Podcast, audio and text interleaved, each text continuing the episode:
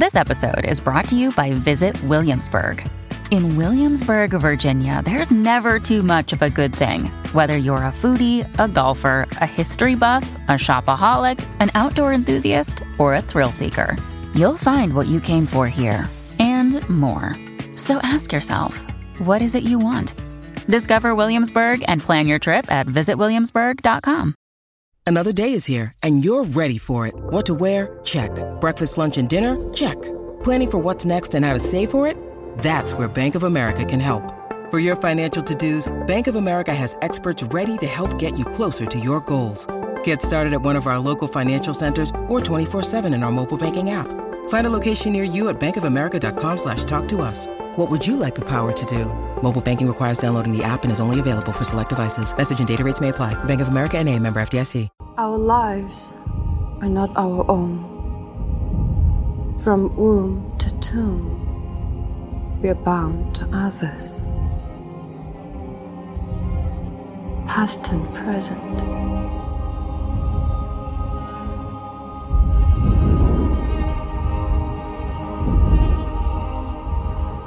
And by each crime and every kindness, we birth our future.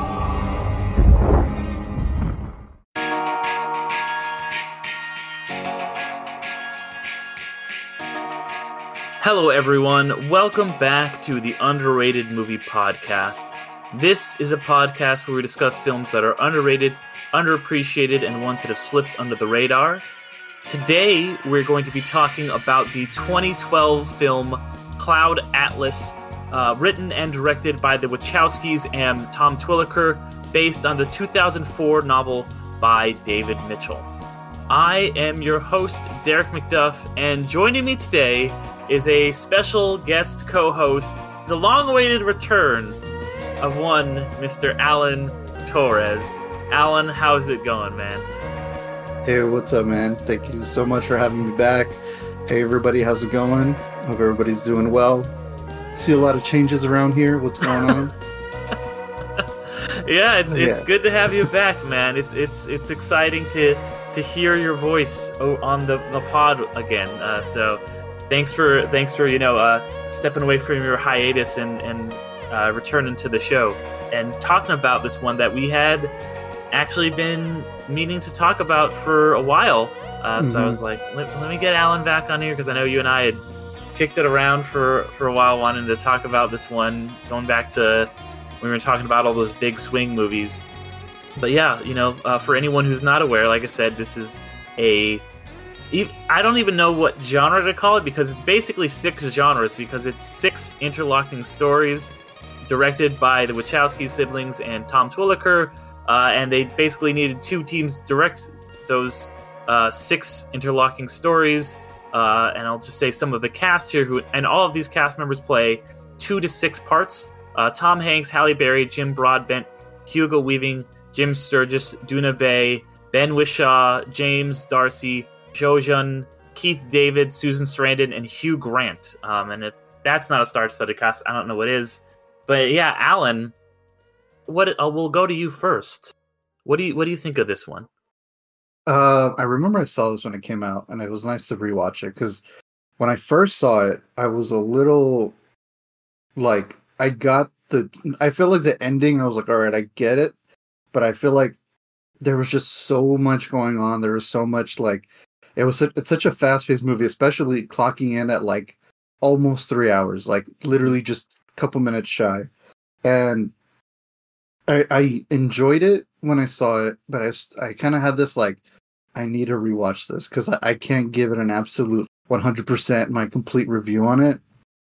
So watching it this time around, I was like, cool, like I got it now. I was able to take it all in a lot better, especially where there's like, I feel like on the second time, the second viewing, it, the pacing is much better. Like I feel like you're you take everything in a lot easier you appreciate all the characters and all the i know people aren't fans of the makeup but i will say there was times where like the makeup was pretty good and then obviously there was the times you know Neo Seoul makeup is a little rough at times um totally understand that reasoning, but no, for the most part, I really dug it. And, and I don't know, I feel like I'm very shocked that it didn't do as well as it did back then. I feel like nowadays it might do a lot better, especially with a lot of movies being super a lot longer now. Now it's, it's kind of be going into vogue of like longer films.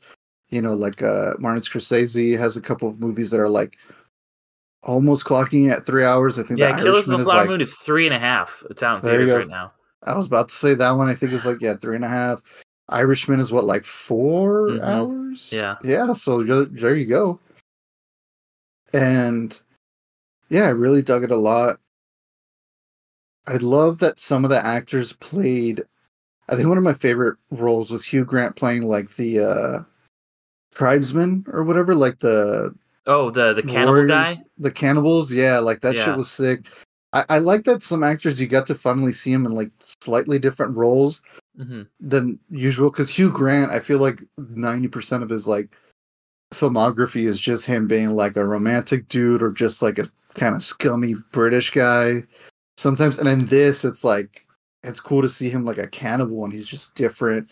All the makeup and everything, he looks super fucking rad. Where I was like, dude, that's awesome.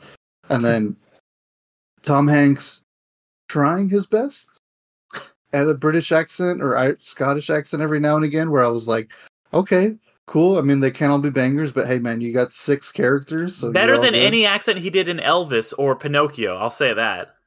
I haven't seen Pinocchio, been wanting to, but I've been a little nervous about it. It's bad. It's bad. It's it's really bad. This the Zemeckis one is is is don't watch it. How did he do, man? Zemeckis was on top of the world at one point, and with this, I'm like, God damn, dude. But I don't know. The Disney live actions are a whole fucking thing. yeah. but um yeah no i dug i like the story. I, I feel like i'm not gonna lie i feel like i still might need to watch it one more time just to get because i feel i won't i think the beginning of the film just goes it like it, it lands on the ground running and it kind of doesn't let you breathe for a little while. I think not till like the hour mark that first hour mark you're like okay. All right. It's slowing down a little bit. All right. Uh, you're trying to get your bearings and everything. But then the pacing gets better. I think it just it needs to do that at first. But it's such a huge film. Like like you said it is a massive swing of a film. It's trying to do six stories in three hours. And even then i feel like it probably needed like two more hours maybe even three. Or, or three more. Yeah like uh, i mean you know what I, I will say I was talking to my girlfriend about it. She was a huge fan of Sense8, Hmm. and I feel like Sense8, you know, unfortunately got canceled and all that. She was a big fan of it. I never really saw much of it, but she said that she was like, "This was what I think they were trying to do with Cloud Atlas," and I feel like Cloud Atlas was probably them figuring it out, and then just Sense8 was just so much easier because they kind of have similar, you know, themes, you know, with like it's not multiple lives in Sense8, but it's like multiple people and different lives in a way and interpreting it kind of thing. So yeah, I, I really appreciate what they were trying to do with this movie. Cause like I want to see more things like this nowadays, more where they're like, fuck it, dude, let's let's just try something wild like this. Like the, the I don't even know how big the budget was, but like because at one point it's like a sci-fi epic and then it's just like you know an ocean epic and then at another point it's like wilderness i mean obviously but it's just so impressive in scale like when Yeah, you think yeah. about it Yeah, I think it was about a hundred million dollar budget on this one, which makes it one of the most it? like yeah, like it, it's one of the Holy most expensive independent, or maybe like one thirty, closer to that. But it's either way, it's one of the most expensive independent films ever made. And there kept being points when they were like, "We're gonna run out of money," and basically like Tom Hanks would be like, "Hold on, let me just call these people," and like the Wachowskis would be like, "Are we gonna be, be able to film today?" And they were like, "Wait, wait, we got some more. We got an infusion of some other money. We can keep going." And that was something that ha- regularly happened. tom hanks just fucking puts puts a mustache on goes to disney and he's like i'm back it's me walt i need some money for some some picture i'm working on and they're like oh, fu- oh walt's back guys all right here you go it's mr banks himself exact. No, but you know, you you really said it. Like I think this movie is probably one of the most ambitious films ever made. It just in, in terms of its massive, intense scope. And yeah, that beginning, because it basically has to introduce you to six storylines that are on the surface not connected at all, but are actually very connected. And the way you just kind of have to keep going with that because they have to like be like, all right, here's these guys, here's these guys, here's these guys, and you have to take in so much information, so many characters. And I think that the way this film is edited makes that so much more palatable because it, it is really clipping back and forth between them. And I think the score also does a lot of heavy lifting. It doesn't ever feel like the score is like, well, now it's going to sound like oceany, and now it's going to sound sci-fi. It's all kind of part of a piece. Uh, and then having, of course, the actors playing all those different roles really helps you feel like you're not getting any tonal whiplash, despite there being complete tonal differences between each story. Because you'll have stuff like, you know, you'll have an actor saying something and then it'll cut to them in a completely different time period as a completely different person and you under your brain kind of clicks it and connects it and thematically a lot of those moments are connected you know one i remember seeing uh, early on is the probably going to mispronounce his name uh, david Gyasi, uh, who you know he plays uh, the slave character in the pacific island storyline and he's playing like a captain of this futuristic ship on the ocean in the post-apocalyptic timeline and i'm like that's just a cool moment that it it's like yeah just seeing the way that they are able to weave all of these things together i think was really just they were just going for it and i think even if the mm-hmm. film hadn't succeeded i think like it would still be like massively impressive but for me it really did succeed me I because I, I watched this thing in theaters multiple times because i kept i was at a theater at the time working at a theater at the time, and I kept being like, I have to go back. I have to catch like every little thing. I have to figure out how this is all connected. And at a certain point, I'm like, oh, are they, like because in the book apparently like you know the, this there's the star that is like or the comet that is they all have birthmarks. It's like okay, maybe that's oh, yeah, the main the, character is like a reincarnation. You know the uh, the JoJo scar, the JoJo's Bizarre Adventure scar. The whole time I kept thinking about JoJo because that's a similar thing in the anime where like they have like a star right here mm-hmm. on the back of their neck and like because it's over generations of time. So I kept looking at that and I was just like, everything's a fucking JoJo reference at this point now. But yeah, sorry, go on. No, but and then you know, so so, but that doesn't always completely line up. And it's the same thing with like characters playing or actors playing different characters. Like nothing really lines up completely. So you're like, oh, it's it's kind of reincarnation, but it's kind of just saying just generally like everyone is always connected like these mm-hmm. and that's one thing they turn they keep turning back to and keep there's all these great monologues there's like two or three in the film where they are just like these things that we think divide us these boundaries they're all just made up bullshit these hierarchies that have existed throughout history and will exist in some form probably in the future they just need to come down they're all nonsense and i and you mentioned the makeup and you know, especially in the new Neo Seoul section, I I totally understand why people are like, this is not cool. Um, mm-hmm. But I think that, and you know, so if like that doesn't work for people, I I get it. But like, I think the reason it's so important and impactful to have all these characters doing all this stuff is because it's just saying that like these distinctions that we make are just not they're just they don't matter these boundaries these lines that we draw in the sand that's like you're this you're this you're this whether it's like ethnicity or gender or religion or upbringing or whatever, they're all just and and I think it really like you know Halle Berry talked about uh, in shooting this movie. And by the way, Halle Berry, who is in every single one, she's one of the uh, two or three actors that is in all parts. You know, she plays. Her characters' names are Native Woman uh, in the first storyline. Uh, she's Jocasta Ayers, uh, Luisa Rey, uh, then Indian Party Guest is the what she's identified as in the credits in the London 2012 sequence. Ovid, who is that older Korean guy with like the robotic eye. Yeah, dude. Yeah, mm-hmm. I, I waited for the credits again the credits show oh you who they God, play, yeah.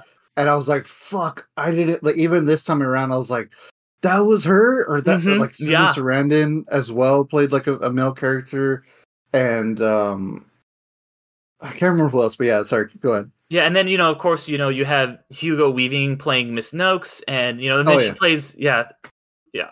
And there's there's a few of those, you know, like uh, Ben Whishaw plays Georgette, who's you know the the person that uh, the older the wife of um, Cavendish, Cavendish's uh, sister-in-law, I should say, that he had the affair with. that's Ben Whishaw, And so there's a lot That- of That's the one where Hugh Grant puts the guy in the old people home, right? yeah, exactly. That was so- Dude, I fucking I I I didn't see her the I didn't see him as her for the Mhm. first time, but like when he's laying in bed and he's like he sends his wish, he sends his love or whatever. Right after he mm-hmm. like like trapped him into the old folks home, and I was like, who the fuck is that? And then in the credits when it showed him, I was like, of course that fucker looks gorgeous as a woman too. I'm not gonna lie. After was it Casino Royale or Quantum of Solace? oh yeah, yeah. when he first shows up as Q, as Kuramasa, I remember I was like, that guy is gorgeous. Like Ben Whishaw, I kind of have a bit of a guy crush on him. So when I saw him in the Yeah, credits, I was like, oh my fucking god, look at him again. He's still hot. But yeah, yeah and I, I just i love that moment when he's like you know it's the 70s version of him and he's just been like listening to this the cloud atlas quartet that was written by the, him like in the 30s like the other character played by him in the 30s Oh yeah, duh. I did, that didn't even click. That's right. and there's there's so much stuff like that and some of it's characters some of it's stuff like a lot of stuff will they'll show you like earlier on like the thing where uh they see the um the clip from the movie that would eventually be adapted uh into the harrowing affair of timothy, timothy cavendish or whatever it's called. And they just Mhm. see that one clip and it's like tom hanks playing the part. And then you see the actual line as it happened like later on. And it's it, there's a lot of like call forwards almost and like one that i really uh, stuck with was the little the button which you know was like there was like the the thing that tom hanks is trying to steal from the uh adam ewing in Jim you know jim Sturgis, sturgis right? yeah in the in the first one he steals that button and then that button actually comes back he finds it at the in the last segment. He's that's what he makes into his little necklace and that's finally what when he finally breaks free at the end it's it pops off and he's kind of finally you know the that thing that harkens back to him being this evil character that was trying to steal us and he is finally able to lose that. I think that was such a cool moment but going back to what i was saying like halle Ber- berry. Oh, also, real fast, Oh, yeah, yeah, the button. Mm-hmm. Because Tom Hanks plays the publisher's character in a movie, yes. Right? yeah yeah yeah. And if you think about it, there when when the old people are trying to leave the old folks home when they when they steal the Range Rover, they're trying to figure out how to escape. How do they escape? They figure out the button yeah there the you car. So there you go. Yeah, you're right. It's all like connected. And yeah, holy shit. God damn. Yeah. So I need to And- rewatch it again. because yeah, I watched it. I watched it a couple nights ago, and then I watched it again just like you know an hour ago. I finished it because there's so much stuff. Like you can't possibly get all of it, and hmm and then to you know go back to what I was saying about Halle Berry, and then you know of course the last part she plays is the character of her name is uh, uh, Meronym, uh, who is you know she's like one of those like future people that floats around in the boats that comes to the island or whatever. Hmm she talked about like she's like yeah these i would never get to play a lot of these parts. And you know so that's i think that's so cool. It's like oh yeah she's all these characters like the boundaries of just oh yeah you can be this but you can't be this. Like you ha- you have all of these characters doing all these things and it's just showing that yeah we are all humans these boundaries that we put up are completely made up and i think it's it's very telling that this comes from the wachowskis who are both trans women you know like they are Mhm. kind of like these boundaries of gender that we've been put into are bullshit uh, and they trans and it's interesting because at the time of filming uh, one of them uh, i believe it was lily had transitioned but lana had not yet i might be mixing that up I but, think it's um, reversed. I think okay Lana came first and then it was Lily. Okay I want So, to yeah. say that's how it was. And so, you know, I think that's very telling that it is coming from these two directors who have had this experience, you know, and are and because that that you know the book is is also like with all these different interlocking stories. The book is kind of done like a Russian nesting doll, where like the first chapter and the last chapter are like the Adam Ewing one, and then like the sec the la- the second and second last are like the the 30s one, and it kind of like goes to like the the They, they're um, like bookends, pretty much. yeah, like the mo the the middle chapter is the only one that's like not split in half, and that's the one with Tom, the true true, you know, and all that. Oh, So, when you and so- finish, I want to get to that. but um, so they it really was really difficult to adapt, and you know it's something that you know I haven't actually ever I don't think mentioned this on the show. I mentioned it you know like you in real life before, but you know like me being non-binary, it was something that I was just like, yeah, all these conventions that I because that's one thing I always think of is just like I fucking think gender norms are so dumb and it's all bullshit. And so that was something that you know really resonated with me watching it recently. Something I didn't even think about back the first time I watched it, but uh, it really affected me in that matter. But yeah, what what did you want to say about the True True? Oh man! So you said this was written by the Wachowskis, and then I think it was like Tom. Tom Tykwer, yeah, who also did. Pro- mm, people know him from Run Lola Run. It's probably his mm-hmm. most famous thing. He's a German guy. Well, there, I think there was a secret writer in this. Okay. I think he focused on that part, the the go, um, the Tom Hanks like mm-hmm. island goat herder, and his name I think is Frank Miller.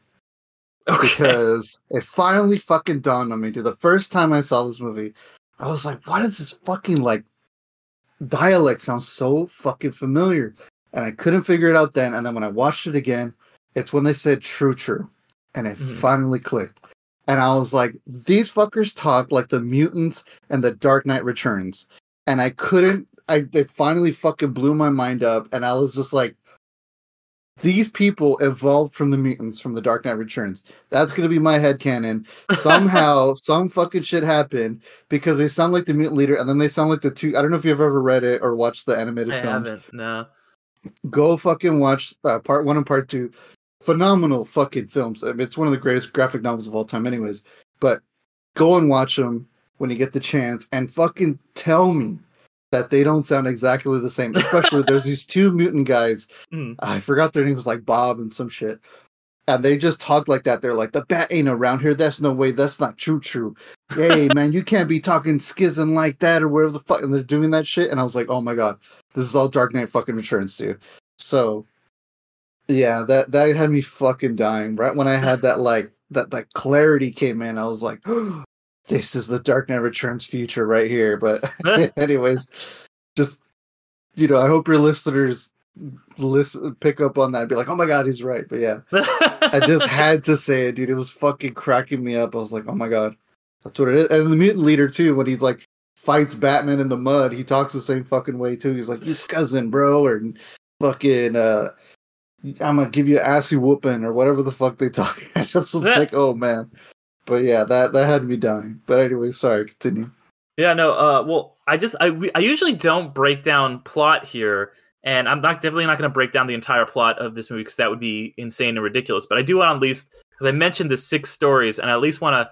I touched on them earlier, but I want to say what they are, and those are, and these are also like, let's see, yeah, the the names of the the chapters in the books titles because basically each uh, and th- this is the that's the uh, the convention of the book, but it's also something that happens in here where each one they're like reading or like watching something from the past from the past storyline. So each timeline is they're like you know in the first one he's reading the diary of the the guy from the the earlier time, or and then Luisa Rey she's she they, her story gets turned into like a mystery novel, and Jim Broadbent's reading that. We already talked about like how his thing gets turned into a movie, and then uh, Sonmi her whole thing becomes this huge basically thing that almost founds a religion. She ha- helps to. It's like a uh, replicant esque figures, uh, kind of like help overturn the this world order. But uh, so it's the Pacific Journal of Adam Ewing, uh, letters from Zedelghem, Half Lives, the first Luisa Rey mystery, uh, the ghastly ordeal of Timothy Cavendish, Orison of Sonmi four five one, and Sloosha's Crossing and everything after uh, are the uh, four or the sorry the six um, kind of storylines that interweave back and forth here. But yeah, so oh yeah, yeah, yeah. What were you gonna say? Oh no, I was just gonna say I always wanted to read the book. I, I remember always seeing it when we worked together. Mm-hmm. i always kind of passed by, but that's a huge book, so I was kind of like, eh, you know. Yeah, I I tried to read it a while back. It's pretty dense and it's pretty it's not an easy read. And I thought about trying to read it again in anticipation of this podcast, but I just was like I just ran out of time. I did not have time to read that book because it's it's it's written like Dracula, you know, where like how Dracula's like here's letters and stuff like that. It's the same yeah. thing where it's like so it's you know all these different traditions and stuff like that. And yeah, that being, you know, the kind of conceit of both the book and the movie, I think really lends itself well to the kind of way saying that everyone is interconnected.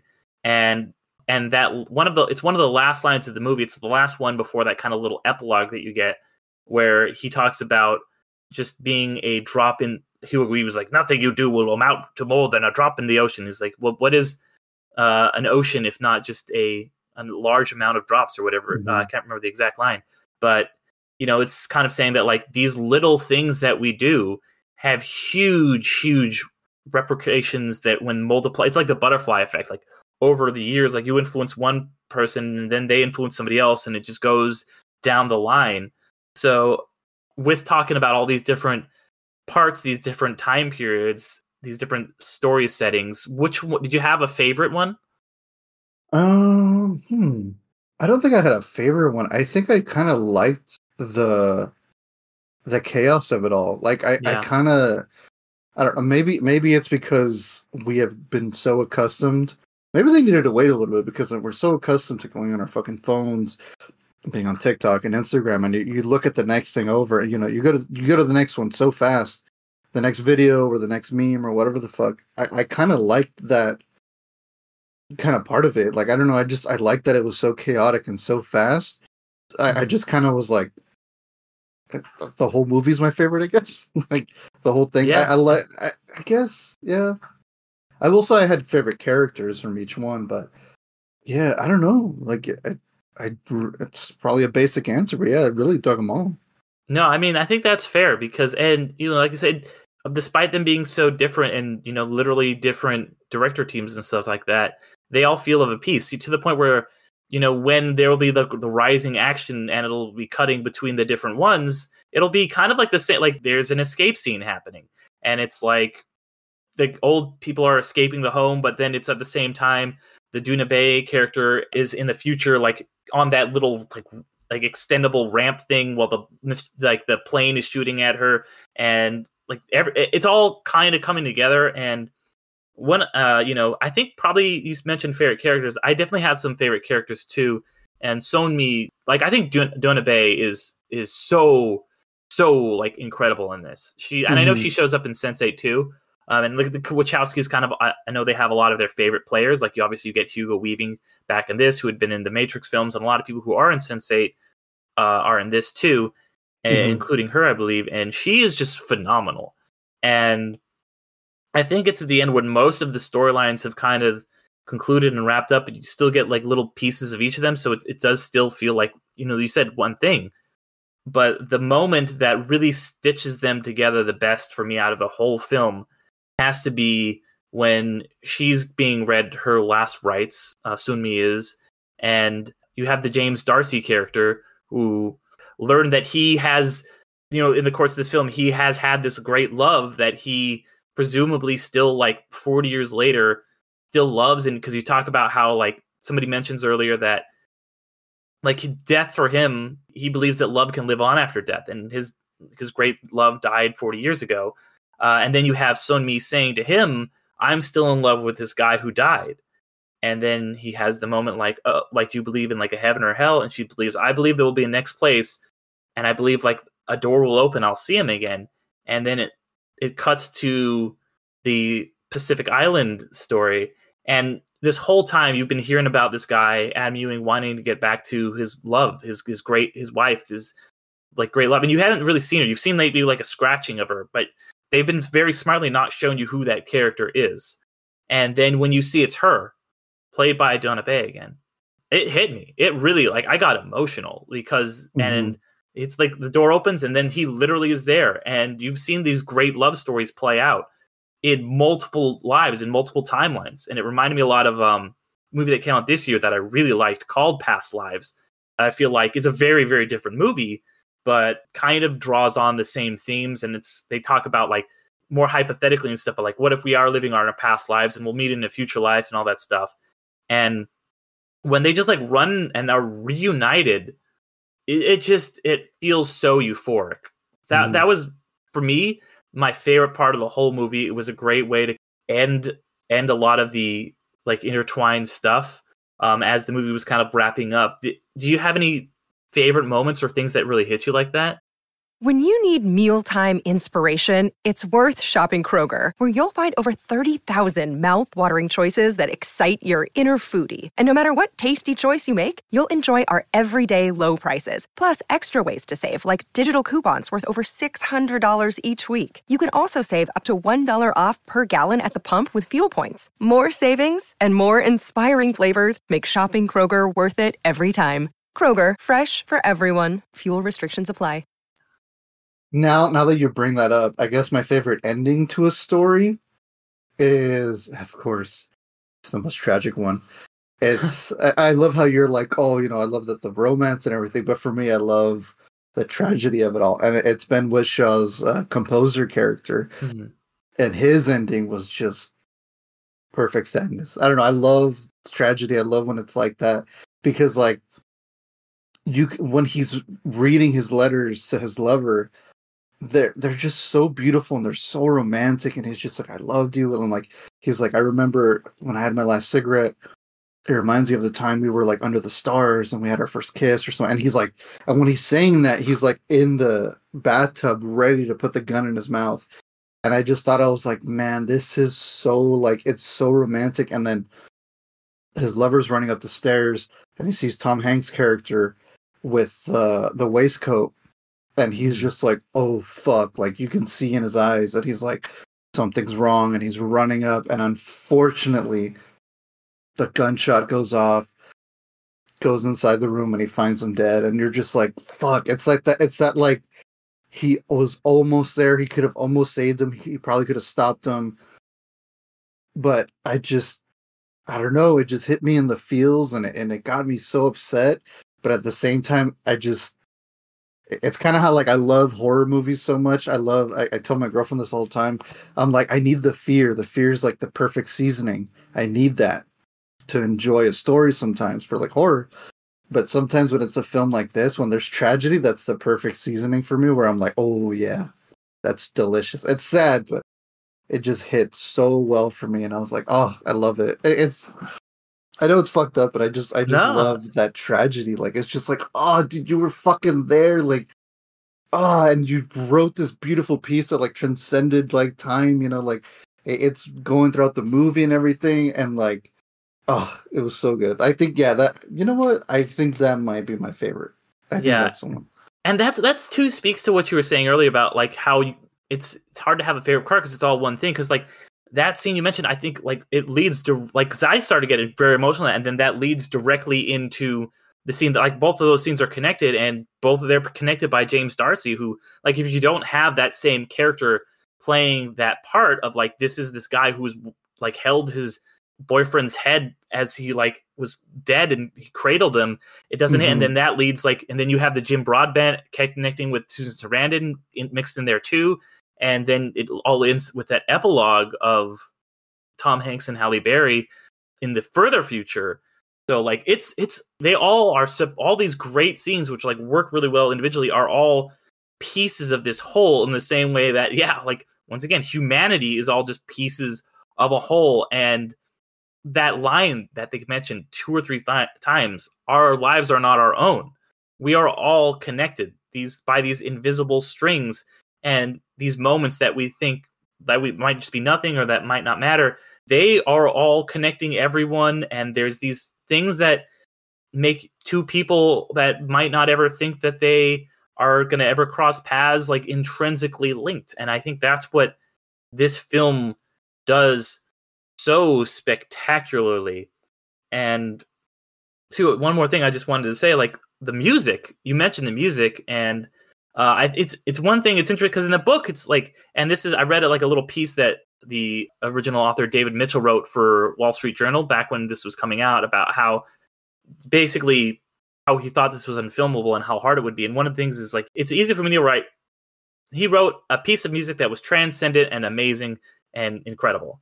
And Mm-hmm. and, and then and you're like okay cool. And but it's another thing to actually have to like write that and hear it because there's like you have to do that in a movie And not only did they do that, like it's a really great piece of music, but it's written by Tom Tykwer. Like Tom Tykwer was like, "Oh yeah, I'll just direct this movie and I'll write this piece, which is like supposed to be like tr- it's like in The Great Gatsby when F. Scott Fitzgerald's like he had a look on his face that it could only ever happen like twice in the history of a person's life or something. You're like, how do you act that? And it's the same thing with this. It's like, how do you write that music?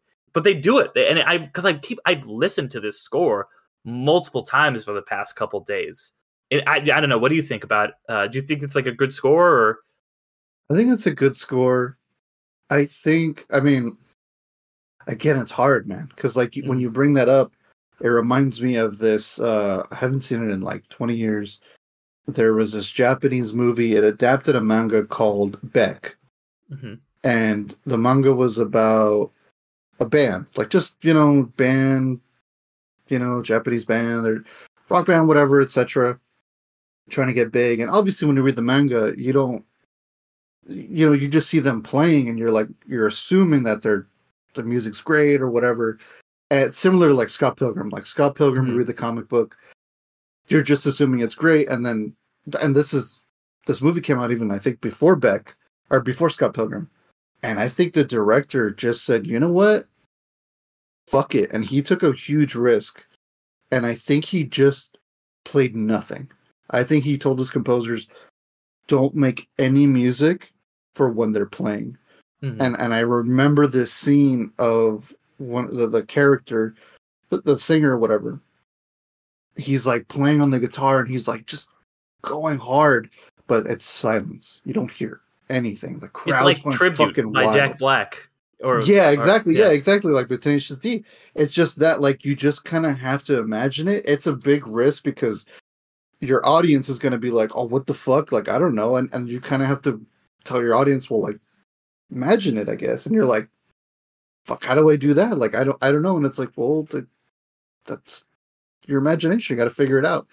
So it is very hard, and and I and I dug it, but yeah, again, it's so hard to do something like that. I think it's rare. Like I think Scott Pilgrim, you know, Edgar Wright, coincidentally enough, got Beck to mm. write the music, and the manga is not nothing to do with Beck. I don't know why it was called Beck. Just purely coincidence, but yeah, I mean, I feel like that movie got the music really well done. It just fucking fit, especially because I, I, saw it at the perfect age of like 20 years old.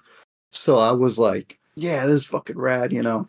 Mm-hmm. But for this film, yeah, it, it's it's so hard to do because you have to make it sound good from when it's written all the way into the future and when it's replayed. When ben Whishaw's characters in the in the record store it's like yeah i've been listening to it all the time. Like you have to make it memorable enough where like halle berry's character is is like oh yeah i know this song i know it. And it's a huge task. I mm-hmm. would have liked hans zimmer to maybe have done the score just to mm. see how he would have done it. Yeah, because the yeah. score is good. He's it's the goat. Good. He is the goat. Exactly. He's he's goat. No he's offense to John Williams. Yeah, no, um, uh, they're both up there. They're both yeah, up there. Yeah. I love both of them. I, I would have loved to hear. I fuck. Well, I don't know if John Williams would have been able. I think his would have been too epic, but I think Hans Zimmer would have been like the perfect. Like he he yeah. could figure it out or just get John Carpenter and just make it a fucking synthesizer. Just make it super like show. like three notes. yeah, three notes, and it's like, oh, I got it. It transcends time and reincarnation and everything. It is just fucking the Halloween three theme. But uh, yeah, no, I, I would have, you know, would have been really sick if they were able to. Again, like you said, it's an indie movie, so it, it's a lot of money but it would have been kind of cool to get like a couple of composers to just kind of like sit down and like Hans Zimmer, you know, John Williams, the one that I forgot his name. What's his name? Tyler, the composer for this one. Oh, Tom Tykwer. So he's like the director, also composed it, and I, he did work with two mm-hmm. other people too. Um, oh yeah, but like imagine just having like big guys all being like, all right, let's yeah. figure this out, kind of thing. Would have been pretty interesting, like just a collaboration. Because I mm-hmm. mean, that's the whole thing with Ben Whishaw's character, and then um, Vivian being like, "Oh, we collaborated on it," kind of thing, which it kind of was up until Vivian was fucking scumbag about it. But Yeah, I it's but yeah, you know, I applaud them for it, and I and I applaud him for doing his best for it because it's it's very hard to, like you said, it's from the text, so it's like hmm this sounds really fucking cool, and you're like, okay, I gotta figure that out. Right. And I think that really speaks to just the ambition of this movie because yeah, that's just one piece of them just being like, yeah, we're just to make this like fucking insane epic of a movie that is to be like it's to be everything and just the audacity of just like, yeah, we're to do it all. We're to like we're to like I I really do think this might be the most ambitious movie ever made because of all the things it tries to ta- like I I was I wrote down what I think all the six genres are that it flawlessly, in my opinion, goes back and forth between. I think it's historical, epic, costume drama, spy thriller, British farce, farce, action, sci-fi, and then like a post-apocalyptic story.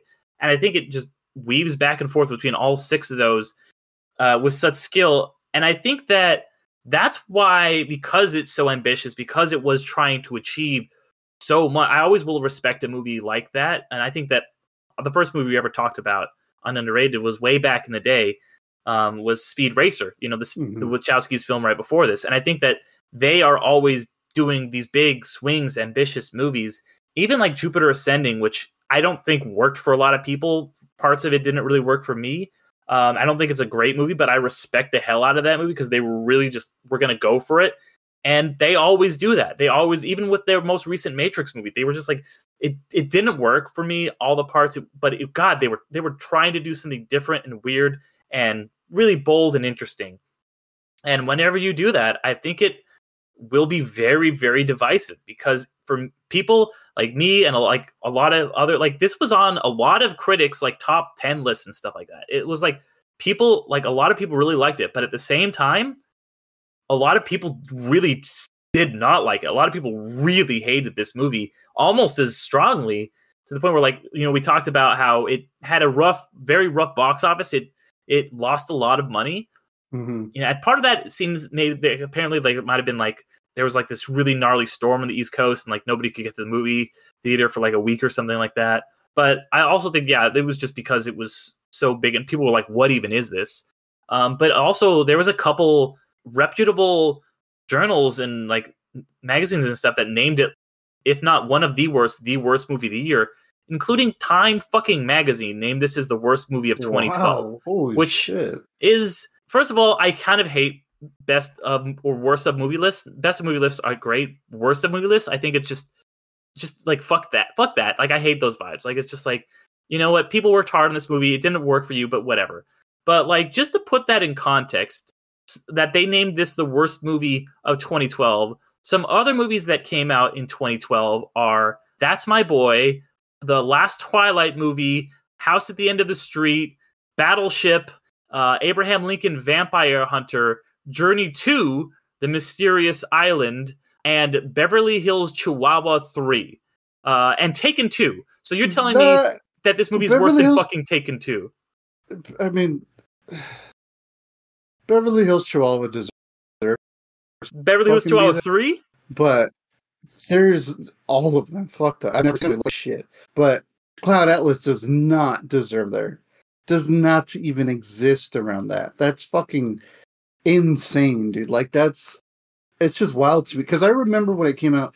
I I thought it had like a like a. I thought maybe it was mixed at most. Like I thought maybe people were like, you know what, I think it's pretty good, and other people might have been like, you know what, I just didn't get it, which is Mhm. completely understandable. Like, yeah, I get it, you know, because it's a it, it is a movie you need to rewatch, but like to be compared to Beverly Hills Chihuahua Three, get the fuck out of town, dude. That's fucking ridiculous. Like taking whatever, fine. What, what, what was the other ones? Um, Journey Uh, to a, a lot of them yeah. sound like popcorn movies. Fuck it. Yeah, I just went on Letterboxd and looked up my le- my lowest rated films from that year and just lowest rated overall films from that year because there's always going to be bad films every year, you know. I really wonder what I have there. I'll check it later. But that's fucking wild to believe. But you know what though? 2012, I remember everybody fucking hated everything that year. Yeah, and I think it's a good year. I think it's a solid year for movies, to be honest. Yeah, I remember Dark Knight Rises came out and fucking everybody was shitting on that, and I was like, "The fuck? Where'd this come from?" hmm And then uh, what else was out? there was some more stuff that came out there where uh, oh I think Avengers was the only thing people were like masterpiece, which it's Yeah. a, it was a great you know start to all that. That's fucking wild though, dude. I there's no fucking way. Like it's an I, I really think it's just and we weren't even into the heavy part of the MCU where like from 2012 to like maybe just a couple years ago people were just like anything the MCU does is fucking gold kind of thing. Hmm. Like we were still like right before that. So it boggles my mind that people would be like, yeah, this shit was fucking trash and like like it went fucking hard for for what it is. Like it's just like it's like you said it it really really swung for the fences and for me personally I thought I think it hit a home run. I think it's a phenomenal film. I, thank you. I, I'm glad you agree because, like, I completely agree. I think this, like, I going into this, I was like, is this film like as good as I remember? And then I watched it and I was like, no, it's better than I remember. This film's a fucking like stone cold masterpiece for me. I agree. Yeah, honestly, yeah. Like when I was going when I was starting it earlier, I was just kind of like, like I said, I didn't hate it when I finished it. The first one I Mhm. saw it in theaters, I was just like, all right. I I, I didn't want to talk shit, or but I didn't also not not want to praise it. I was just like, I need to see it again. I want to give it another try. I want to be fair, and I never got around to it. But this time, actually sitting down and rewatching it, I was like, oh fuck, dude, like this shit is dope. You really got to give it a chance, and I think now, nowadays i hope this movie gets put on like streaming it's on streaming but you have to like rent it and all that but i hope maybe it gets put on like free streaming like netflix or whatever and gives people a chance to like give it a try especially now with everybody being able to like binge so much shows because i think right when this came out right, that's where like the big binging boom happened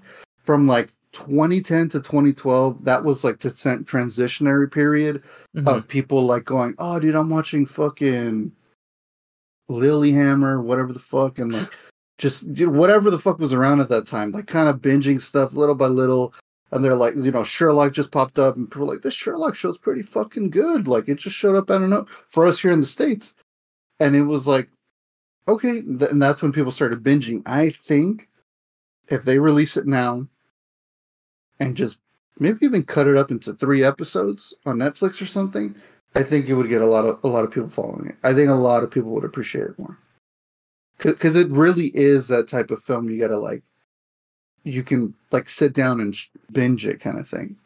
I think it's just when it came out, it was just it was just too long for people. I think at the time a lot of people were like, I like my like movies an hour to two hours tops.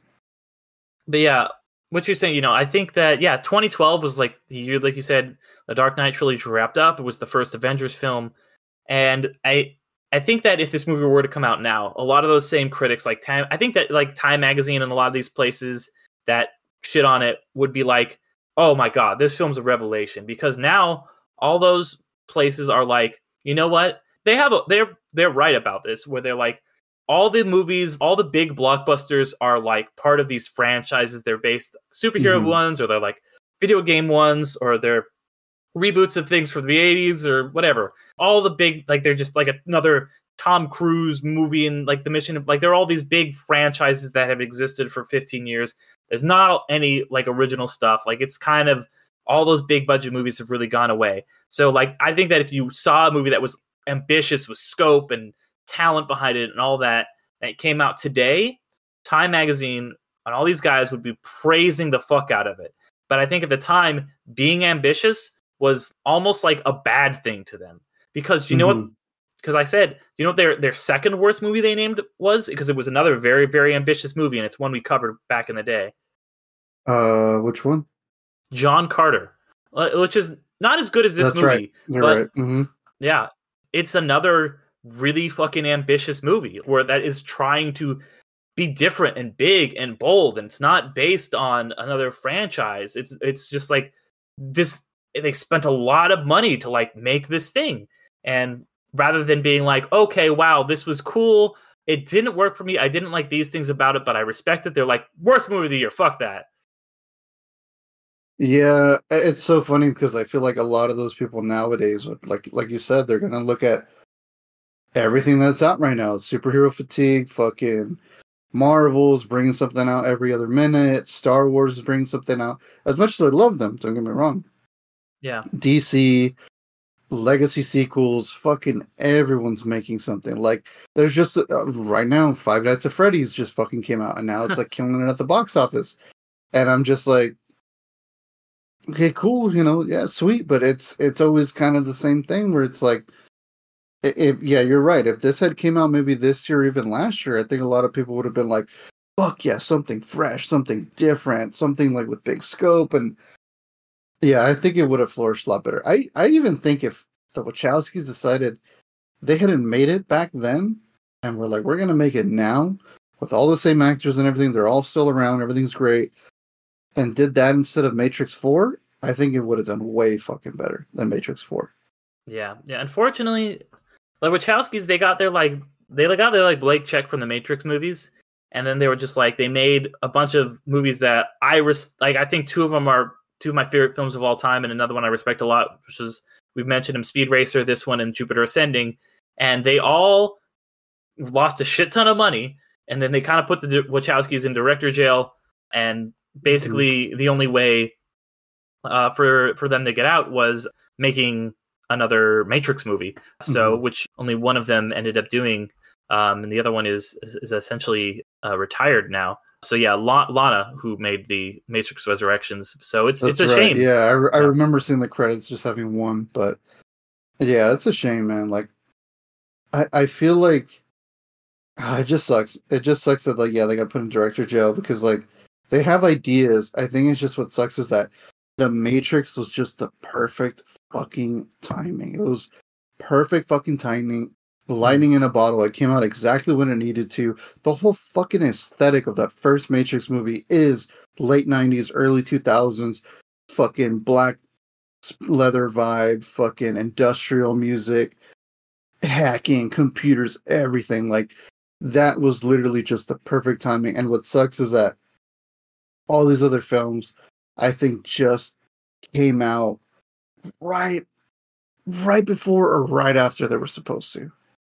Yeah. Like it boggles my fucking mind that Speed Racer wasn't as fucking huge as it should have been. Because even when I saw it, and everybody I went to go watch it with, like you know, go back episode one. You, you guys hear me say this over there. We all had a fucking blast. We all thought this was gonna be like fucking what was it like 2008? It came out.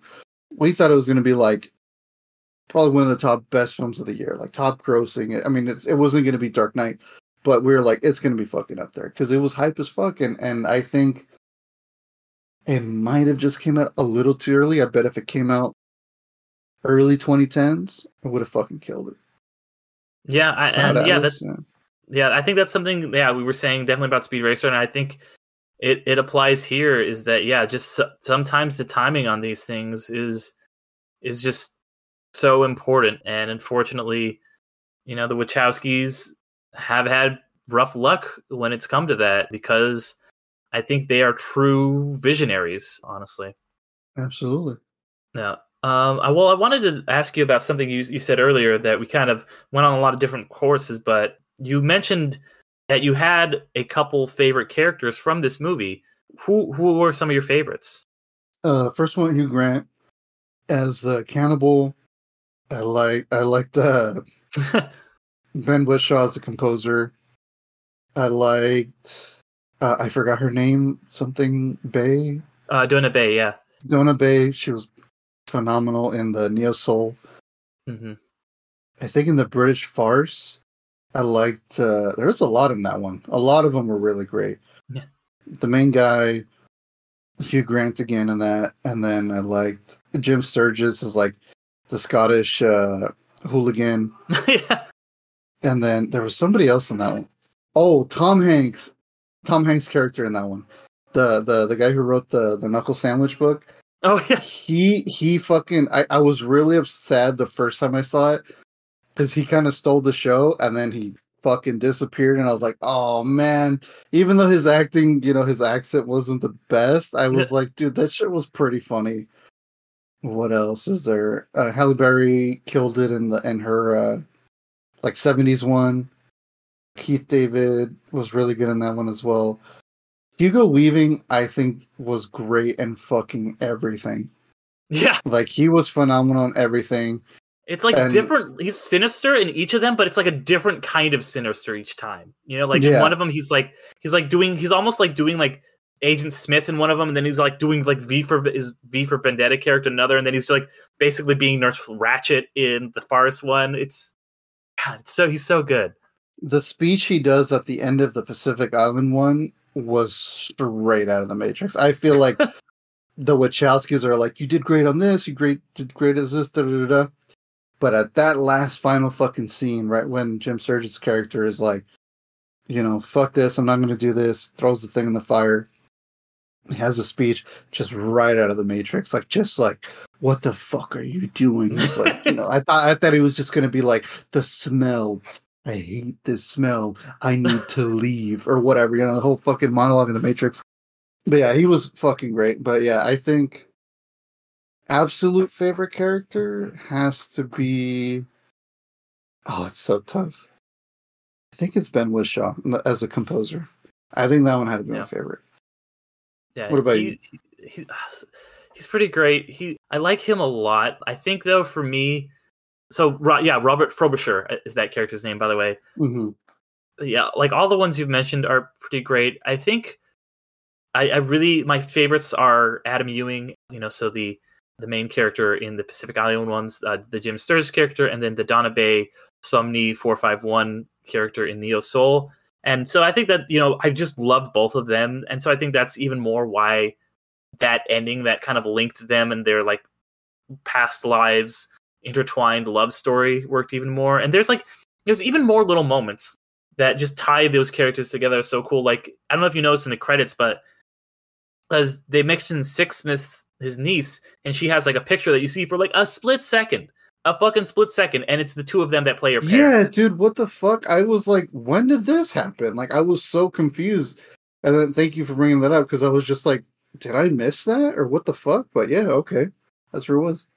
Yeah, eh, just the amount of just insane stuff they are able to slip in that movie and to make you resonate with these characters and these characters that go on arcs that you know over multiple lives or reincarnations or however you want to take it over hundreds of years how you know Tom Hanks starts as this insane murderer and then he becomes a guy who's like pushes somebody out a window you know that great part. And then uh, then he ends up going on that arc that he goes through on on the big island in the the post-apocalyptic future in the true true when he he he becomes the main character and goes on this quest and helps you know save Halle Berry and all of her people. And then also just I love that the way Hugo Weaving just, and it's like that that's another wrinkle is like is this past lives or what is this how Hugo Weaving like plays a figment of his imagination like I think that was so he's just like oh no Georgia here like whatever Mhm. the fuck he's doing i just i just love i don't know man i, I, gotta was rewatch this again. wondering. I was wondering if Hugo Weaving's character in that one is Old George or something like that, right? oh georgie Old George. I I thought maybe he was like someone his character knew or something. Hmm. Maybe someone he thought like maybe that character died or something, and he was someone so important to him where like he kind of used them as his like conscience almost. that's like the template for like what he imagines the devil to be yeah, exactly. So I was like, maybe he knew him because I was like, I, I don't want it to be that like because I like the idea that everyone was a past or future life. Mm-hmm. So I kind of kept thinking because like the when when he sees him the first time, he's like, "Oh, Georgie!" Like it was like it was like, "Oh God, I know that guy." So I Mm. was like, I was like, I wonder if it's somebody he knew at one point in time, and that guy died or something or whatever, and he just used that as like his like, like you said, like his devil on his shoulder kind of thing. So, yeah, I, I like to believe that person was alive, and he was just like a scumbag, but for some reason, because it because it kind of makes me think maybe he kind of taught Tom Hanks' character to be like, you know, look out for yourself or whatever, and that's why he hides behind the rock. And Jim Sturgess's character die gets murdered, and I feel like he's always kind of had that as like, well, he's taking care of me, I survived, and now even having him as my like my morality kind of thing, ma- maybe evil Jiminy good. Cricket. Exactly. Yeah. Exactly. Yeah. Well, he has the fucking top hat. You're right. Yeah. so that makes sense. Yeah. Could've yeah, yeah, and I and that's one thing I love too is that is open to interpretations like that because that's a completely valid interpretation. I never would have thought of that though, you know, and because they they don't say like, oh, this is these are definitely past lives or like the, they're all like different versions, like the they all have that star, the JoJo star or whatever, and they mm-hmm. keep you know, or is that the same person? But you're like that doesn't line up either necessarily because. And I guess which that's more of what because that's how I took it when I first saw the movie. It was like, oh, the main character is always is the one who's getting reincarnated, and then these other people around him are like other versions of himself or like related to past versions of himself. Is kind of how I took it. But does- that does, and that's apparently how the book was, ex- except for like one person, which I guess would probably have to be the Timothy Cavendish because the ages don't line up at all. But he also has the star too, so it's like it's it's it's it leaves things open to interpretation like that, and it's it's vague isn't the right word, more of just like I can't even think of the word, but just uh, because the way I thought about the the one thing Mhm. that would have made me kind of laugh, and I thought would have been kind of funny, is if like at one point, because you know they're all reincarnated, mhm, and in, in some religions it's believed like you know, oh, if you're a horrible fucking person, you'll come back as a cockroach or something, and then if you're a great person, you'll come back as a cow in India or something. So you're gonna be taken care of and everything. So I kind of thought of it as like you know, like I think the big one they were trying to trying to get get into you was Jim Sturgess's hooligan character from the British farce of being like he's not really connected to anything. It's just purely coincidence that his reincarnated life was there. And I kind of thought of that as like, yeah, that would make perfect sense of like, yeah, somehow they're connected, just like just like sim- a little similarly to JoJo's Bizarre Adventure. In, in JoJo's Bizarre Adventure, they have powers called stands, and stand users typically somehow always run into each other. It's just what happens. They're always going to run into each other. So I thought of it as, as a sense of like, even though they're all connected throughout their lives and time, maybe they're not always going to be connected directly. Maybe just like that the the publisher character was like, I never ran into this Jim Sturgess dude my whole fucking life until like I'm old, and then mm-hmm. Hugo Weaving's character, you know, all that stuff. So I kind of thought of it as like, yeah, it can virtually happen anytime. Not- It doesn't have to necessarily follow a certain flow because people are born every day, every second, and people die every day and every second. So I kind of thought of it as like, it's just random, but these souls, these lives will somehow cross paths, even if it's just for like a moment at a bar watching a fucking rugby match or some shit. yeah, That's the way I thought of it. No, then that makes it because like yeah, I think I was trying word I was trying to think of was more ambiguous, um, which I still think it is. But yeah, what you're saying makes sense because it also reminded me of another show, you know, that's very big in my life where it is also about these characters who have crossed over throughout their whole lives, and some of them have big connections, and some of them like will show up for a second in each other's pasts, and then they're all get brought together, and that's lost. You know, they all are end up on this island together, but then throughout you know the show's flashbacks you'll be like oh shit that was boone in the background of jack's flashback or that was sawyer getting he he knew jack's dad who knew ana lucia like everyone was all connected and they all kind of finally come together here at the end but it's like maybe they have they have all all these people who seem to have nothing to do with each other have actually been connected their entire lives and it's all leading to this you know then they all are together on the island. That's what it reminded me of but instead of just being like one life it's like over lifetimes, over reincarnations, over all these different centuries of just intertwining and meeting here. And it goes back to once again that movie I was talking about earlier, past lives. There's a part where they're talking about uh, they use a specific term in it, um, which you know I can't remember off the top of my head, but about like even if it's like yeah we met on like a subway and we like shook hands or something like that, you know that's one thing, and then we'll meet again in the next life and it'll be another thing, and you know after a thousand times of meeting in our lives, like we'll get married one day. So that that's something that it really Hawkman and reminded me of. That's uh yeah, that's Hawkman and Hawkgirl. They Okay. their whole abilities are like they fucking die and they meet each other, reincarnate, blah blah blah. They're not my favorites, but I, that you kind of remind me of that for a second. That's see, it's good to have Alan back because you can always we can go back to the underrated classics of me talking about Lost and Alan talking about DC. It's Absolutely. Where can I find it? you know what though? This is I think the first time I've ever brought up JoJo's Bizarre Adventure, which I'm a huge fucking fan on, and I'm a huge fan of, and I'm very shocked. I in all the fucking hundreds of episodes we've done, I don't think I ever brought it up once. I'm very shocked. That's true. that. Yeah, I don't think you ever have. I've heard you bring it up in real life, and I've heard you like you've mentioned your cat Jojo, which is of course named after. Yeah, he's named the- after uh, Jotaro Yeah. Kujo, and I'm like, what the? F- well, hey, you know what? I'm glad this was the episode of bring him back yeah, or yeah. bring it on. Yeah, I'm I'm really glad yeah that because you know I was like I always because when I started doing new new episodes on my own and having different guest hosts on, I was like I was like I gotta I gotta save Cloud Atlas for Alan because I, know Alan's gonna be back at some point, and I I gotta keep that one in my back pocket because.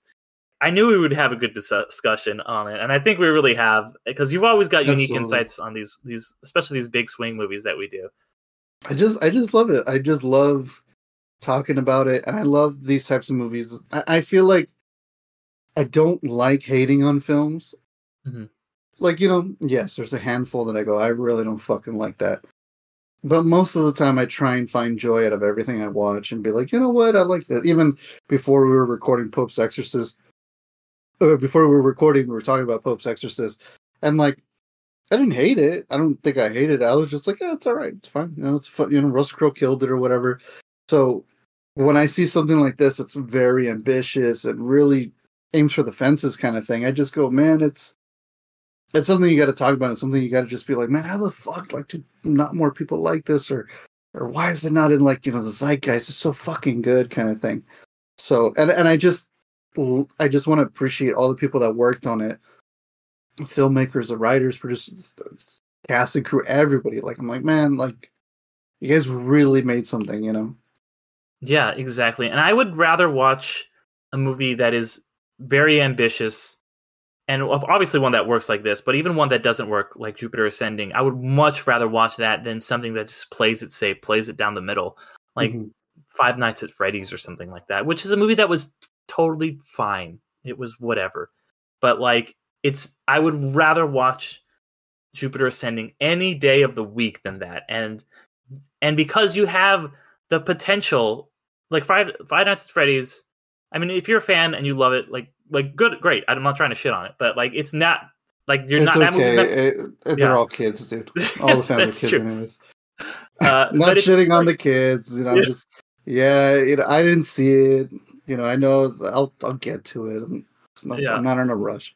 but it's it's ne- that movie's never going to be like a masterpiece. But Mm-hmm. anytime you're just like let's swing for the fences, it's it's always going to be a double. Like to go back to your baseball terminology, that movie's always going to be a double. This movie you can strike out, but maybe you'll get a home run, and this one absolutely was.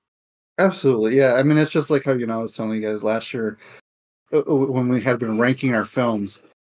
There's the, the you know Terrifier two. I was kind of like really excited to go see it, and I, I didn't think it would be like my number one. Like it fucking shot up because all the while, yes, it wasn't like different or anything like that, but I just was impressed by how just these filmmakers with a small budget were able to be like, we're gonna go fucking hard because I appreciate what they knew. They were like, we know makeup, we know gore, we know slashers, we know horror, and that's what we're gonna focus on, and we're gonna go fucking hard. And they fucking did, and they knocked it out of the park with it.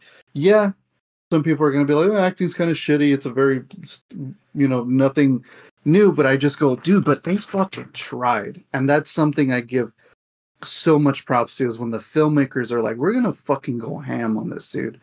Just like this film. You know, no offense to Five Nights at Freddy's or anything like that. And even then, it has its haters that are like, oh, I wish it was like the fucking games.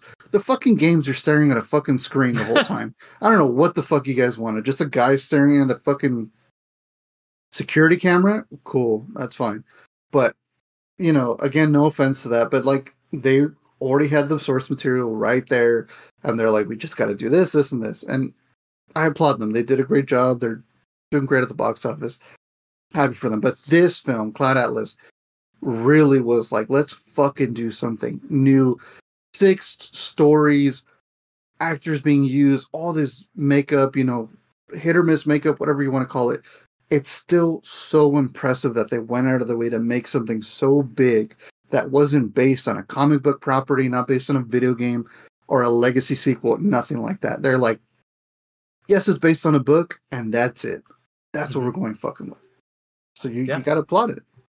Yeah, I absolutely, and yeah, I mean, I can't put it better than that. So, I mean, before we wrap up, any any final thoughts? Anything you wanted to talk about that we didn't mention uh, about Cloud Atlas? No, no, I think I, I think I'm good. I think I feel like I, have said a lot about it. Yeah, yeah. There's a there's a lot to say, and it. I, and like I said, I think this is a movie that really benefits from rewatches because mm-hmm. I remember watching it and I was like, cool i need to go watch this again you, and you said this i know you said the same thing it's like because it is a movie that you like pick up on so even like little things one i was going to mention that i forgot to mention is like there's this point when it's like a joke in farce time where he goes soylent green is people you know which is like ah it's like a british farce it's referencing this like british movie and he's like oh you're like you know it's like your pod people whatever but then that comes back in like a way where it's like oh they're doing the soylent green thing because they're feeding uh, I forget the name of the replicants. Yeah. Oh my god, that's right. Holy shit. Yeah. And it's yeah, she, I, she I even said it. She's like, they're feeding us. They're feeding us to ourselves. Holy shit.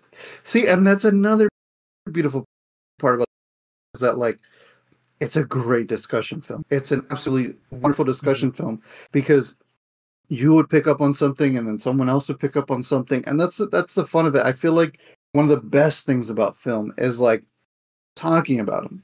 At the end of the day, that's why we all do this. That's why we all watch movies and watch TV and do these podcasts is because we love to talk about films and and when you have a film that has such a great replayability and such a great like so many great topics to talk about like oh did you see this did you notice this it's so much fun because you go oh shit i didn't see that like right now this whole time when you were bringing all these things up i was like oh my god that didn't even click i didn't even think about that you know, yeah. like and real fast, like I know again, I'm sorry, I'm not trying to shit on Five Nights at Freddy's, and I get it. You know, when you go watch it, you know the the, the gamers, the, the people who are really into it, they're gonna be like, oh fuck, that's fucking Freddy Fazbear, and that's fucking the chicken. I don't know what the fuck they are.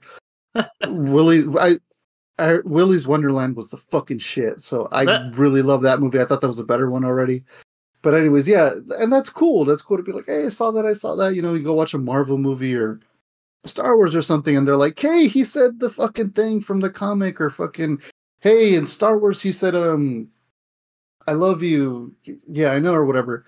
It's fucking cool. That stuff's great. Don't get me wrong. I fucking live for that too. You know, I love it when they do little callbacks. But for me, that's kind of like the fast food of it. It's yeah. kind of like, oh yeah, cool. You know, that's fun. But then with this, when you walk out of a movie and he goes, "Oh my god, did you fucking notice this and this and this?" when there's still things you haven't discovered that are brand fucking new and you say something and this person says something it's so fucking fun man it, it makes it, it it makes the film even better yeah it even really adds a layer yeah yeah like because i remember watching this movie like back in the day and just my friends would, we would talk about like what do you think this was and this person came back here well what was this like just it, it's it's so so rewarding to have a film that lets you that is not just so service level like that, where there's all these details that really it does. It's not just like okay, cool. Here's let's eat some popcorn and watch it, and then not think about it again. It's a film that makes you think about your like entire fucking life afterward mm-hmm. and talk about everything that you just spent the last three hours watching a big screen. So that's the power of cinema, honestly.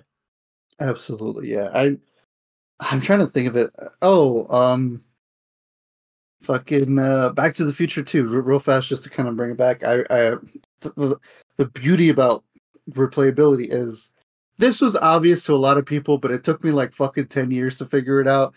And, and just real fast, I, I mm. had seen that trilogy so many fucking times. It's my favorite trilogy of all time. And not until like I was in my late teens, Marty McFly's daughter in Back to the Future 2 I didn't know it was played by Michael J. Fox. for the longest time. And like he even does this thing in the movie where he's like, Mom, like he just does this like it's very obvious to the camera, like going, Hey, that's Michael J. Fox. And for some fucking reason, I never it never clicked. And I was like, Oh shit, that's him. And they that's needed the- to. uh, uh, sorry, but but, but, Yeah. it- that's the beauty of cinema, especially something like that, where like you just go, "Oh shit, I didn't notice that," and this is my billionth time watching that. And They- it's yeah. the same thing with this, yeah. Yeah, I was just gonna say they needed to have like a closing credits where they just do have like how they had like Tom Hanks and they showed all the different people he played. Just do that for Marty McFly. Just like have him Mhm. like show all the different McFly family members. Absolutely. I mean, they they kind of did something like that in the game, the, the quote unquote Back to the Future Four type of game. But oh man, yeah, that's. But yeah, see, that's the fun. Like you said, the fun of cinema is like rewatching stuff and just finding something new and be like, oh, and discussing it. It's it's fun. Yeah, it's it's a blast, and that's that's why I fucking love doing the film podcast. You know, uh, and it's yeah, it's like missed having you on. Missed ha- good to good to have you back and talking about all this stuff. Thank you, man. No, it feels good to be back. Yeah, and well, since you're back, I had I was wondering, you know, because you you know I've had to be like Thanos and and do it myself recently. But do you have a question at the end here? Oh my god, yeah, I had forgot about that. A question. That's right. I had a lot of questions back then. You were like the Riddler or the the jo- yeah the Riddler. You just had so yeah, many the questions. Riddler. Um, I guess I didn't even think about it. I usually think about it on the fly, with like when we're discussing stuff. But oh man, I can I can give you one. I can give you one if you want. go for it. Yeah, yeah, yeah, go All for right. it. All right. Um, so I was thinking, you know, we talked a lot about how this was a really big, uh, ambitious movie, like a big swing, and I, we've covered a few of them before. But do you have any other big swings that maybe we haven't talked about that you really love? Hmm. Big swings. Well, I'll give you one while you think, Yeah, because we've we've we've covered a lot of these movies, you know, and there's some that like work in varying degrees. You know, like I think Pan is kind of a mess, but it works. Pacific Rim is probably one of the most successful ones, I think, of these. That was a really big swing. But I don't know if you saw this, but last year's George Miller's uh, 3,000 Years of Longing It's a really, really just bizarre, big swing of a movie that I, I, I'm pretty mixed on. I, I probably should rewatch it again, but I do respect the hell out of the movie. Um, I haven't seen it. I would recommend. I think you'd enjoy it. I've been going to check it out. Yeah, I've been trying to get back into it, trying to watch a lot of stuff. I guess uh, it's do and they're they're doing well, but I I think it's a I think the idea of it being a big swing, or it has the idea of being a big swing was uh, uh X and Pearl, where Mm. um oh my uh, Ti West Ti West he kind of like disguised you know he's like I'm gonna do X or whatever and then he kind of was like i'm actually going to do two movies in one which i thought was a fucking in that just that concept itself is a big swing because like Mm. i think ti west is a great director house of the devil is a fucking great slow burn horror film and keepers is pretty good too but i thought him being like i'm going to release two movies the same fucking year and they're going to be related and he's like i'm going to put x out first and it did well and i'm like damn that's a huge fucking gamble to be like i already made two movies and i haven't even told anybody i made the second one yet which Yeah. is a prequel pearl yeah. Yeah, and I still and still also see going out of his way uh, oh dude they're fucking great. I, but also to go out of his way and be like x is a slasher like a typical slasher movie and pearl being like they, they're the genres are slightly different. Mhm. pearl being more of this like golden age character study a little bit slashery while like x is more of like a texas chainsaw kind of slasher flick Mm. and I loved Pearl. Pearl actually made me fucking cry. Pearl was so fucking good. Mia Goth immediately went up in my like tier of like best actresses. But I think for me, those two, the the concept of being like I'm gonna make two movies, that I think that's a huge swing, and both Yeah. doing very well. And then now he's doing Maxine. I think is phenomenal. Like I'm shocked. I'm like, damn, dude, you really You really went all in. Yeah, no, that's that that's good. Yeah, that's a great answer. Honestly, I didn't, I would not have even have thought of that. But yeah, Alan, thank you, thank you for coming back and and coming back on the show and talking about this one with me. I I had a blast talking about this this underrated movie, uh, waiting to do it. So I'm glad we we finally got the opportunity here to talk about it.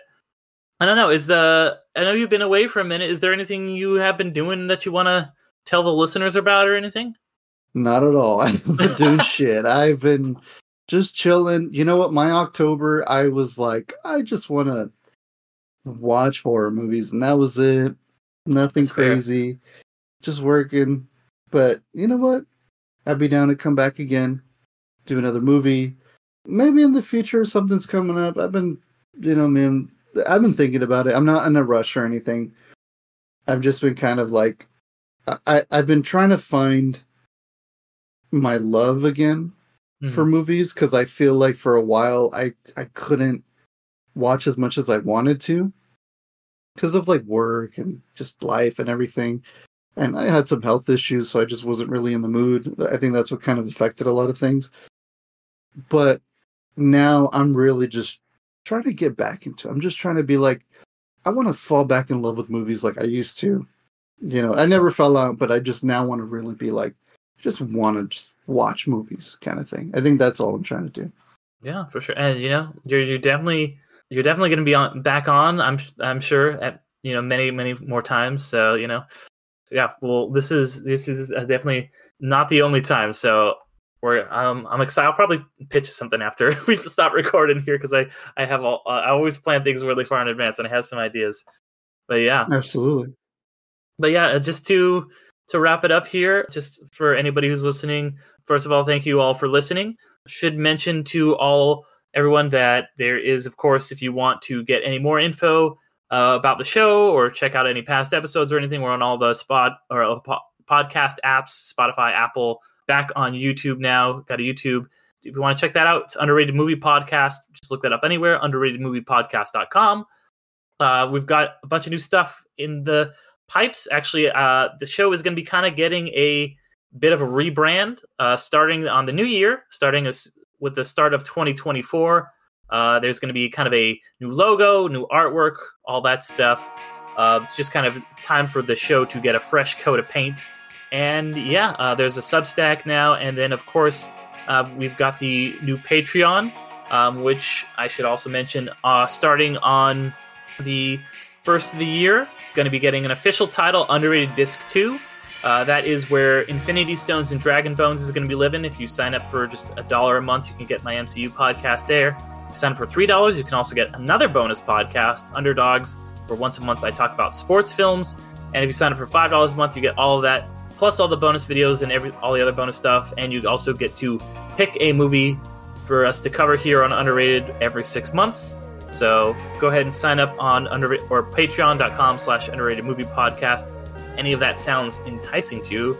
If not, you know, just we appreciate you listening. If you can give us five stars, that that really helps the show out quite a bit. And then one other thing I just want to mention is that the show I'm going to be moving the date of the show from the switching Mondays essentially. So there's going to be our Christmas episode to wrap up this year, which will be covering uh, Anna and the Apocalypse.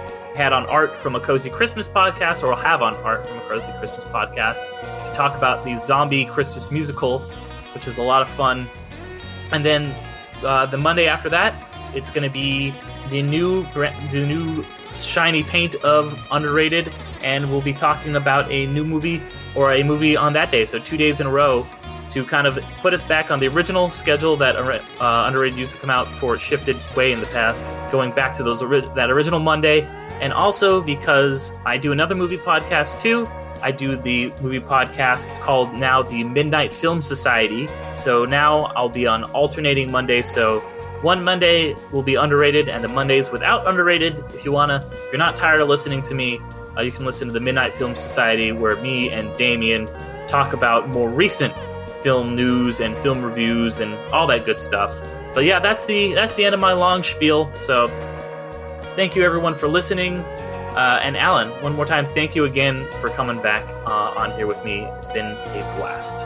Absolutely, man. Thank you so much for having me.